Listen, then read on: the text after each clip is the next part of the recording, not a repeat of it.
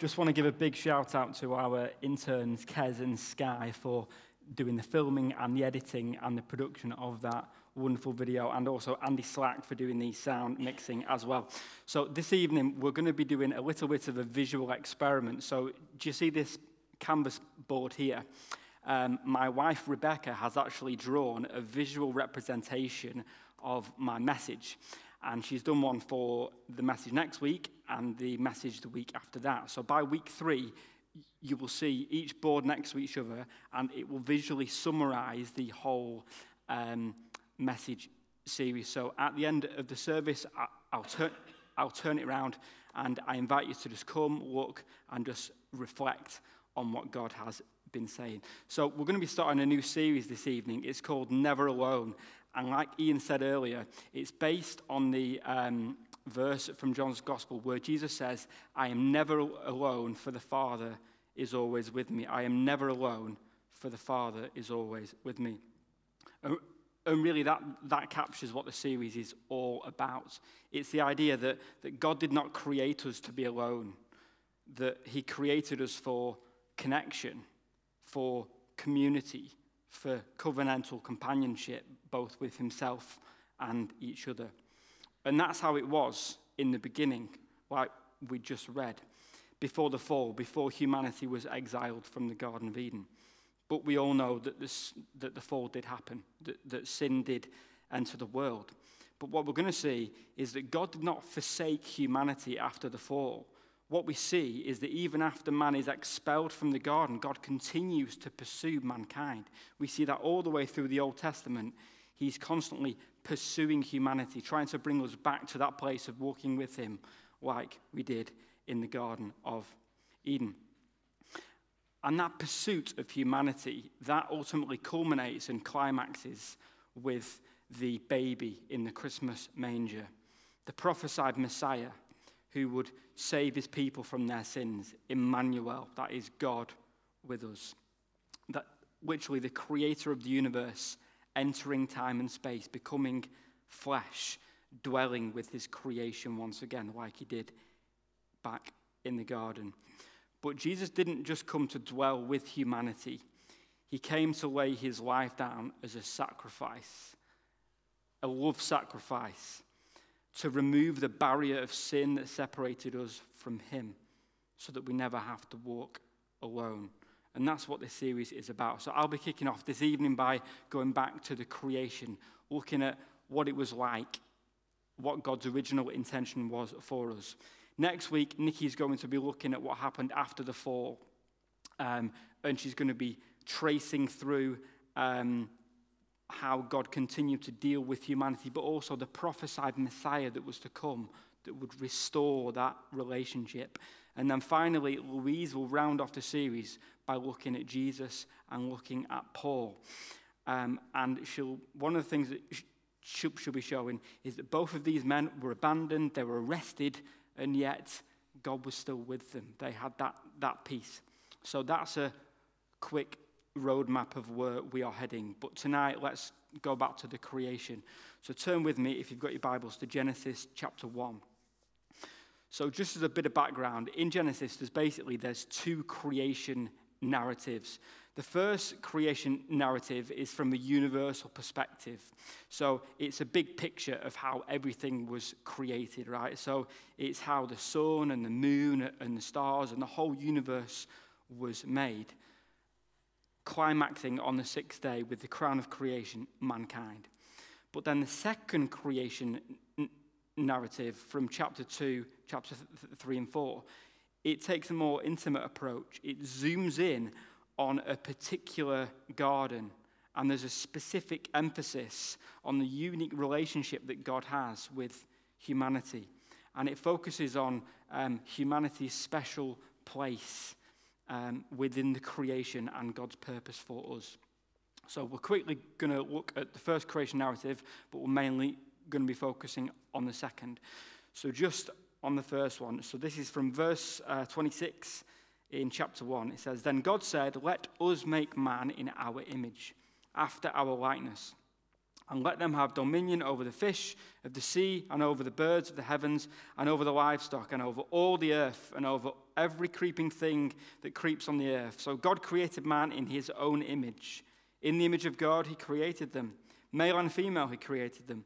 And God blessed them. And God said to them, Be fruitful and multiply, and fill the earth and subdue it, and have dominion over the fish of the sea, and the birds of the air, and of every living thing that moves on the earth. So there's basically three things that we see here, three reasons why God created people in these verses. The first was to be fruitful and to multiply, to fill the earth. The second is to exercise dominion over the world, that is, to look after it. And it says that twice. But most importantly, because it's repeated four times, it is that humans were created to be bearers of God's image. We were created to be bearers of God's image. What does that mean? Okay, well, there's a couple of things it means, but mainly what it means is that we are supposed to reflect God's nature and God's character. We are designed to reflect His nature in our actions, how we treat people, how we live our lives. That's what it means to be a Christian. It means that we are supposed to reflect Jesus in how we live our life. So they're the three things to, to be fruitful, to look after the world, and to bear God's image. Now, let's go to the second creation narrative, which is chapter 2 from verse 4. So it says, These are the generations of the heavens and the earth when they were created. In the day that the Lord God made the heavens and the earth, when no bush of the field was yet in the land, and no small plant of the field had yet sprung up for the Lord God had not caused it to rain on the land, and there was no man to work the ground, and a mist was going up from the land and watering the whole face of the ground.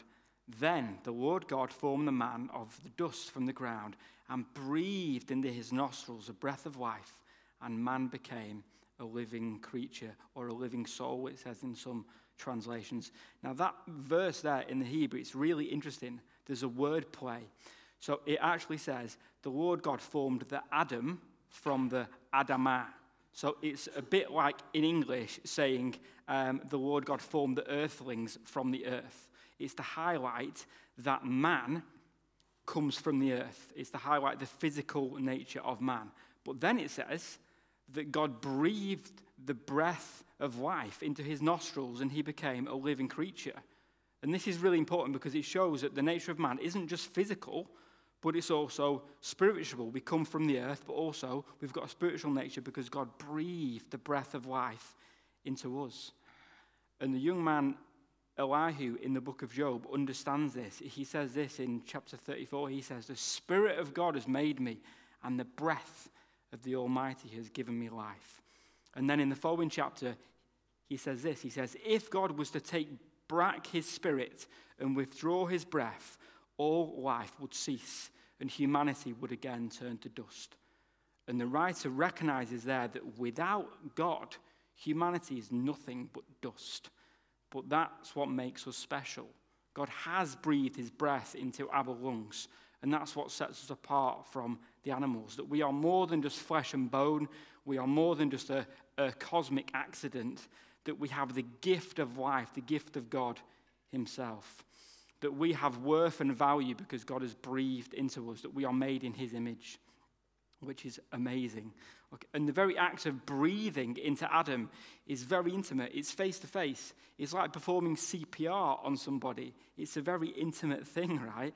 So it's portraying already the close, personal, intimate relationship that God had with humanity at the start. That's his intention, right? So let's see what comes next. Verse 8. And the Lord God planted a garden in Eden in the east, and there he put the man whom he had formed. And of the sorry, and of the ground the Lord God made to spring up every tree that is pleasant to the sight and is good for food. The tree of life was in the midst of the garden, and the tree of the knowledge of good and evil. A river flowed out of Eden to water the garden, and there it divided and became four rivers. The name of the first is Pishon. This is the one that flowed around the whole land of Havilah where there is gold. And the gold in that land is good. Bdellium and the onyx stone are there. The name of the second is Gihon. This is the one that flowed around the land of Cush. And the name of the third river is the Tigris, which flows east of Assyria, and the fourth is Euphrates. so, what we see here is there's a river flowing out of Eden, okay, and it's watering the whole known world at that time.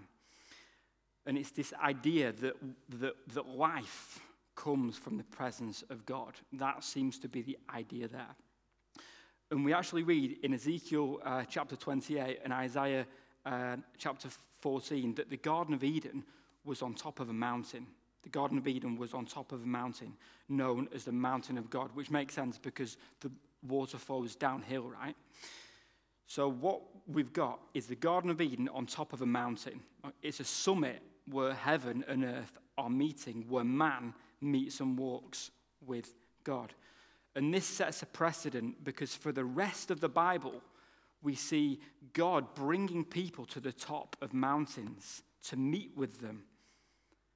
Like Moses on Mount Sinai, and there's plenty more examples. Now, I'll come back to that later because it's really important. But for now, let's just go to verse 15. Then the Lord God took the man and put him in the garden to work it and to keep it. Now, notice here that God only plants the Garden of Eden after he's created Adam. In other words, the Garden of Eden was created for mankind. Okay? So he takes Adam and he places it in the garden to look after it. Now, it's just, now an interesting side note here that even in a perfect world, work was necessary for man's own good. He was put in the garden to look after it, to, to work it right. And it's because man doesn't thrive in idleness. We're made in God's image. And even Jesus says, My Father is always working. So even in a perfect world, it's still good for man to work because man thrives when he's got a purpose. So God plants a beautiful garden a special place that is set apart from the rest of the earth, a kind of a sacred sanctuary where, where he can dwell and be with mankind. That's the image here. So, in, so in essence, Eden can, can be thought of as almost like a, a cosmic garden temple, a place where God comes to meet with man. Okay, verse 16. And the Lord God commanded the man, saying, You may surely eat of every tree of the garden. But the tree of the knowledge of good and evil you shall not eat, for in the day that you eat, you shall surely die. Then the Lord God said, It is not good that the man should be alone. I will make him a helper fit for him. Now, again, this is really important. Notice here that Adam's got a purpose, he's got a job, he's in a beautiful garden, and he's walking with God. It says in the next chapter that he walks with God in the cool of the day. He's got a close, intimate, personal relationship with God. And yet, what does God say? He says it is not good for man to be alone.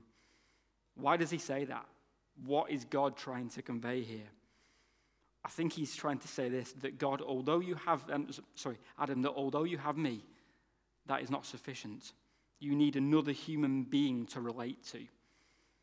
God himself is saying that people need people, that God made us dependent on each other as well as him. Now, don't misunderstand me, okay? Man deeply needs God. And in some ways, man cannot maintain his humanity when apart from God.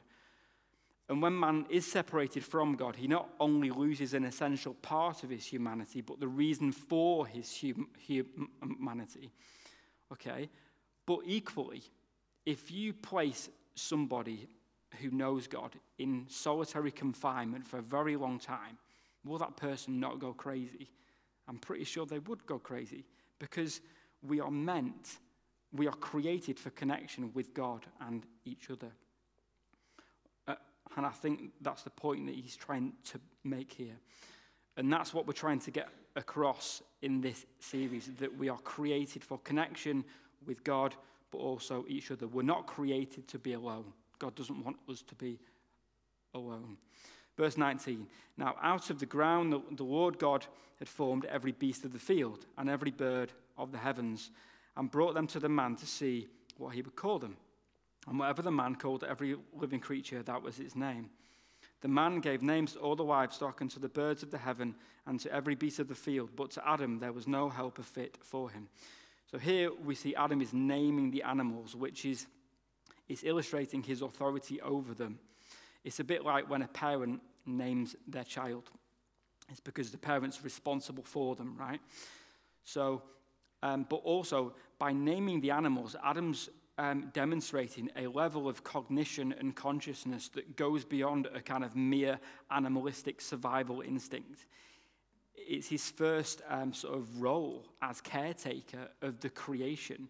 It's showing that, that um, God's plan for humanity is special, that he's got a specific role for man that's set apart from the rest of the animal kingdom.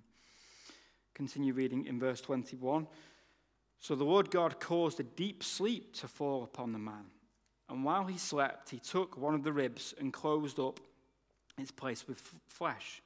And the rib that the Lord God had taken from the man, he made into a woman and brought her to the man. And the man said, This at last is the bone of my bone and the flesh of my flesh.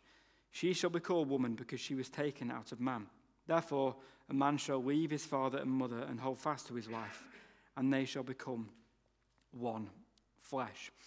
Now, these verses, um, we see the creation of the woman, and we see that God literally forms Eve from Adam's rib.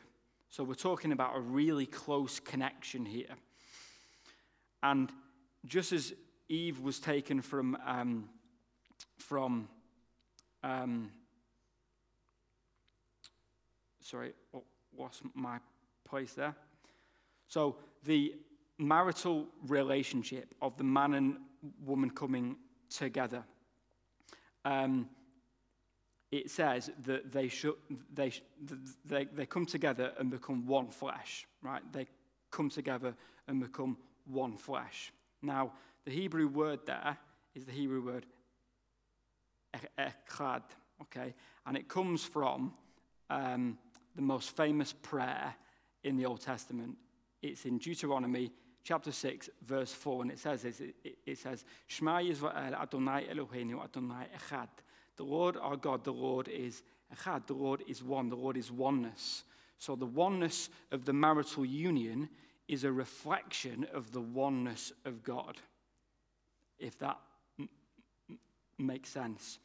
So not only are we made in, in God's image, but the very relationship between man and woman is a reflection of God's nature himself. Um, in other words, our relationships with each other are supposed to be a reflection of him and his relationship within himself. Okay?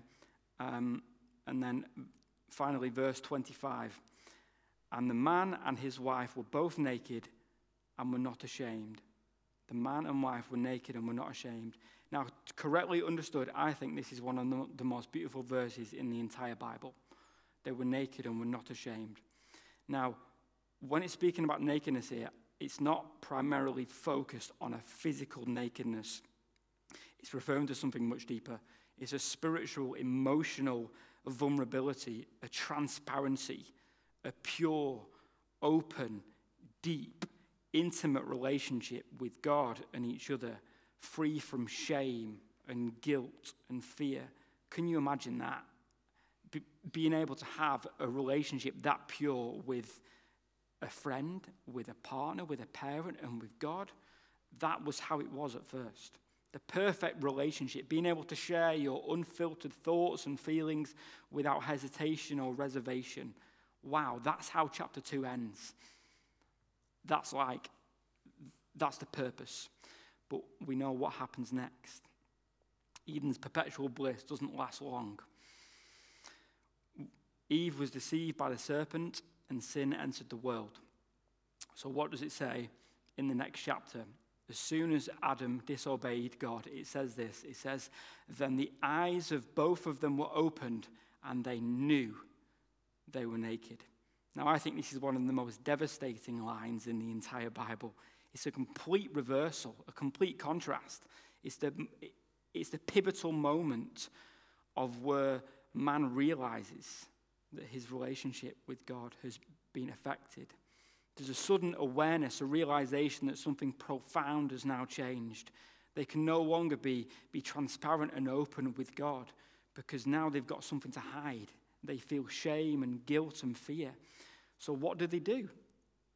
It says they sewed fig leaves together and made themselves loincloths.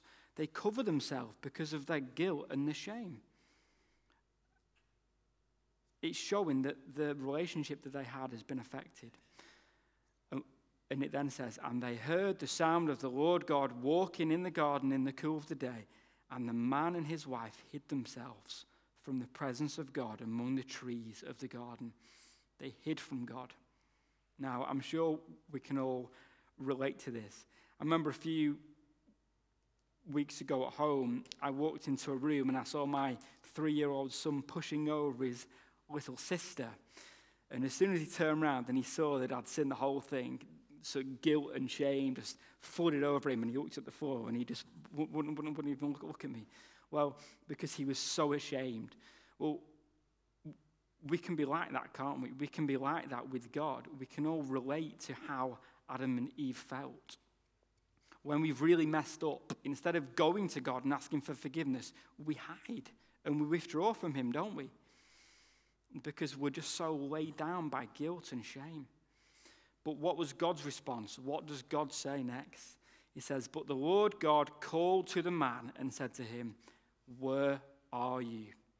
Now, this is a profound question because remember that God already knows everything. God knows where they are. So, why is he asking? He's not asking or inquiring about their physical location, he's asking something much deeper than that. It's a question that is revealing something about Adam's new spiritual and emotional condition.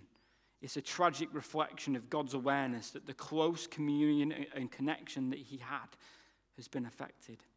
It's been broken. The once unbroken connection has now been severed, replaced by guilt and fear and shame and a spiritual separation. But the question, where are you, is also the beginning of redemption is the beginning of redemption. The very fact that God calls out to Adam, despite his disobedience, is a powerful testimony of God's unchanging love. It reveals that God continues to desire that close, intimate relationship with humanity, even in the face of sin.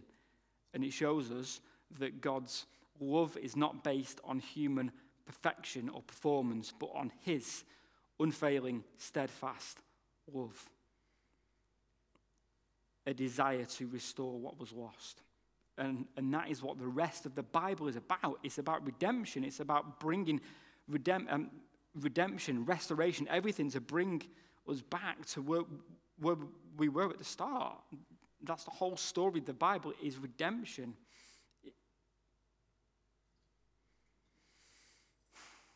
So after the fall, we see the rest of the Old Testament that, that God continues to pursue humanity.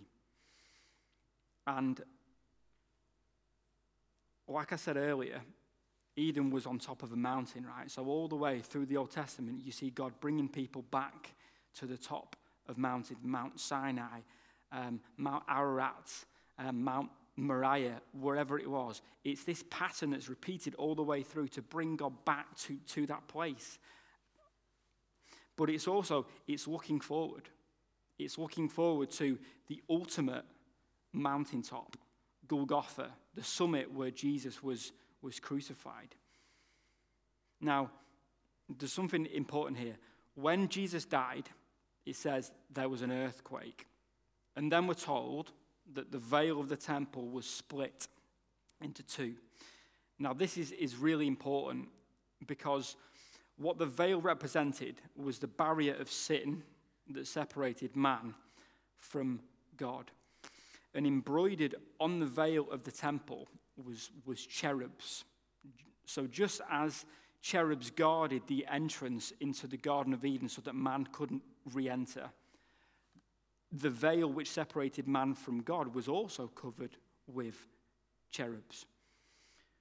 So when we see the veil of the temple being torn from top to bottom, when Jesus was on that cross, he's showing something incredibly profound.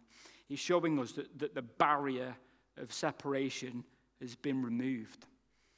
And it's showing us that the way back to Eden has been opened again. The way back to, div- to entering into the divine presence once again has been opened up. And that's what we see a few weeks later after the resurrection. We see more of this Eden language. John chapter 20, it says that Jesus breathed on his disciples and said, Receive Holy Spirit, echoing back to when God breathed on Adam in the garden. But this time, Jesus is breathing on the disciples. It's a new creation. They are born again. It's a new start, a, a new start of, of intimacy once again with humanity. But this time, instead of um, man dwelling with God in a garden like temple, there's a little bit of a twist because the God Spirit comes to dwell in us so that we individually become like mini models of Eden. Wow. Amazing. And we see more of this Eden imagery in John's Gospel. Uh, John chapter 7, Jesus says, Whoever believes in me, out of his heart will flow rivers of living water. By this he meant the Holy Spirit. So just as water flowed out of Eden, like we read earlier, out of the divine presence, now the Spirit flows out of our hearts because God lives in us. So wherever we go, whatever we do, God walks with us. And therefore, we never have to experience loneliness again. It's pretty powerful imagery, right? Now, I'm not just, just speaking about here about a, a social loneliness. I'm speaking about a spiritual loneliness. Now, loneliness, it basically means to be alone. It means to be separated, to be isolated from community. So you might not feel it, but if you are not in a relationship with God, you are in fact isolated. You are alone because you are outside of the relationship that you were created for. So, by definition, you are alone. Now, I haven't always been a Christian. In fact, I didn't become a Christian until I was 22. And I remember the months leading up to it very well. I remember sometimes I'd wake up in the morning and, and just think, you know, surely there's, there's more to life than this.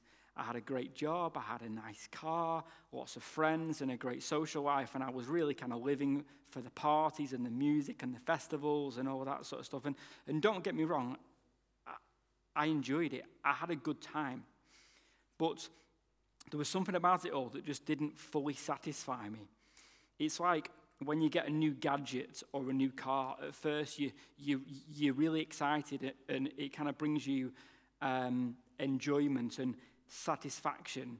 But a few days later or a few weeks later, and that excitement starts to fade away. And then you move on to the next thing. And then after a while, that kind of fades away as well. And it's this, and my experience was it was this perpetual cycle of kind of chasing after things that ultimately only gave you short term satisfaction. And life kind of started to feel like I was climbing this ladder, constantly chasing after things. But I, I realized that when you reach the top of the ladder, there's actually nothing there. There's actually nothing there. And I just look at all of these these millionaires, these billionaires, celebrities, they have everything that this world can offer. They've got the wealth, they've got money, they've got, got the fame, they've, they've, they've got it all. And yet many of them are deeply depressed. Why is that? It's because they've reached the top of the ladder and they've realized there's nothing there. Many of them turn to drugs or even take their own life because they realize there's nothing there. And that's what I began to realize. I realized that there was a deep part of me that yearned for more than just the mundane. And I discovered that there was a hole in my heart, a hole in every human heart that only God can fill. And that we try to fill this, this void with our careers and on success or, or wealth and hobbies and relationships. And don't get me wrong, these things in and of themselves aren't necessarily wrong, but none of them last forever. You know, it says in the book of Ecclesiastes, it says, God put eternity in the human heart. And it's very true. Because outside of a relationship with God, you are never going to find your true purpose. The hole in your heart is one that only He can fill. Can I get the band up, please? So I just want to summarize by saying this that, that God designed you, me, all of us, for a close and intimate relationship. He created us for community and covenantal companionship with um, Himself and with other people. And that God wants you in His family. He doesn't want to just abandon you as a cosmic orphan. He stretches out His hand with an offer. In John's Gospel, it says this it says, To all who did receive Him, to all who believed in His name, He gave the right to become children of God. So if that's you this evening, if you are still wandering the wilderness of this world as a cosmic orphan, let me ask you that question. Are you willing to receive him, like it says? Are you willing to believe and put your trust in Jesus, recognizing that through his sacrificial death and his burial and his resurrection, that he has removed that barrier of sin that separates us from God? And if that's you, we'd love to pray with you after the service. Or maybe you already are a child of God, you already know God, but, but maybe you've not been living it. Maybe you're not as close to Him as you could be. So maybe t- tonight in the worship, you just want to draw close to Him and reflect on questions like um, how can you what needs to change in your life to prioritize Him? What needs to change so that you can draw closer to Him? Because His word says, if you draw close to me, I will draw close to you. God stretches out His hand, but, but you've got to move as well. I'm just going to end with um, it's a testimony from my wife. It's some, something that she um, experienced a couple of weeks ago, and she wanted me to share it with you all this evening. Um, I'm just going to read what she said. It's about how she realized recently that she's never alone. So, this is what she said. She said, A few weeks ago, I experienced something I will never forget. For several reasons, most prominently, that no matter how alone I felt that in the hour of need, God was in fact with me. So, a couple of weeks ago, Felix and I were watching a TV series just after eating tea. Suddenly, my chest became tight and persisted to feel tighter and tighter. Soon, I became very uncomfortable and struggled to catch my breath. Once my left arm began to tingle, I feared the worst perhaps a heart attack or even a stroke. After 25 minutes of my refusal, Felix finally called 999. During the wait, I internally begged God to help me, to save me. I actually thought I was going to die. Through ragged breaths, I asked Felix to tell the children that I love them, and I fully convinced myself that it was the end. I prayed to, that God would send me a sign that He was there, something, comfort, reassurance, just, just anything but I got a deafening silence. This very much increased my level of panic. Where was God when I truly needed Him? Once the paramedics arrived, it took 45 minutes to calm me down. They instantly informed me that I was not having a heart attack, but a severe panic attack. I couldn't accept it, and it took them 45 minutes to, to regulate my breathing. And after they had left, I felt physically exhausted, both physically and spiritually. Whether I was dying or not, why didn't God make his presence known to me? After a difficult night of little sleep, during my morning Bible study, the devotion was clear. I had been a fool. God was telling me that He is always with me, that He shouldn't need to show Himself for me to believe that. And since I have questions of obviously, but didn't fully have faith, the devotion was followed by a link song, Yet, by the Maverick City Music. Lord, don't give up on me yet. I know I'm not my best, but Lord, I'm trying. Don't give up on me yet. And instantly, the Footprints poem came to me. I didn't feel God next to me last night because He was carrying me. He's always there, so His presence was already with me.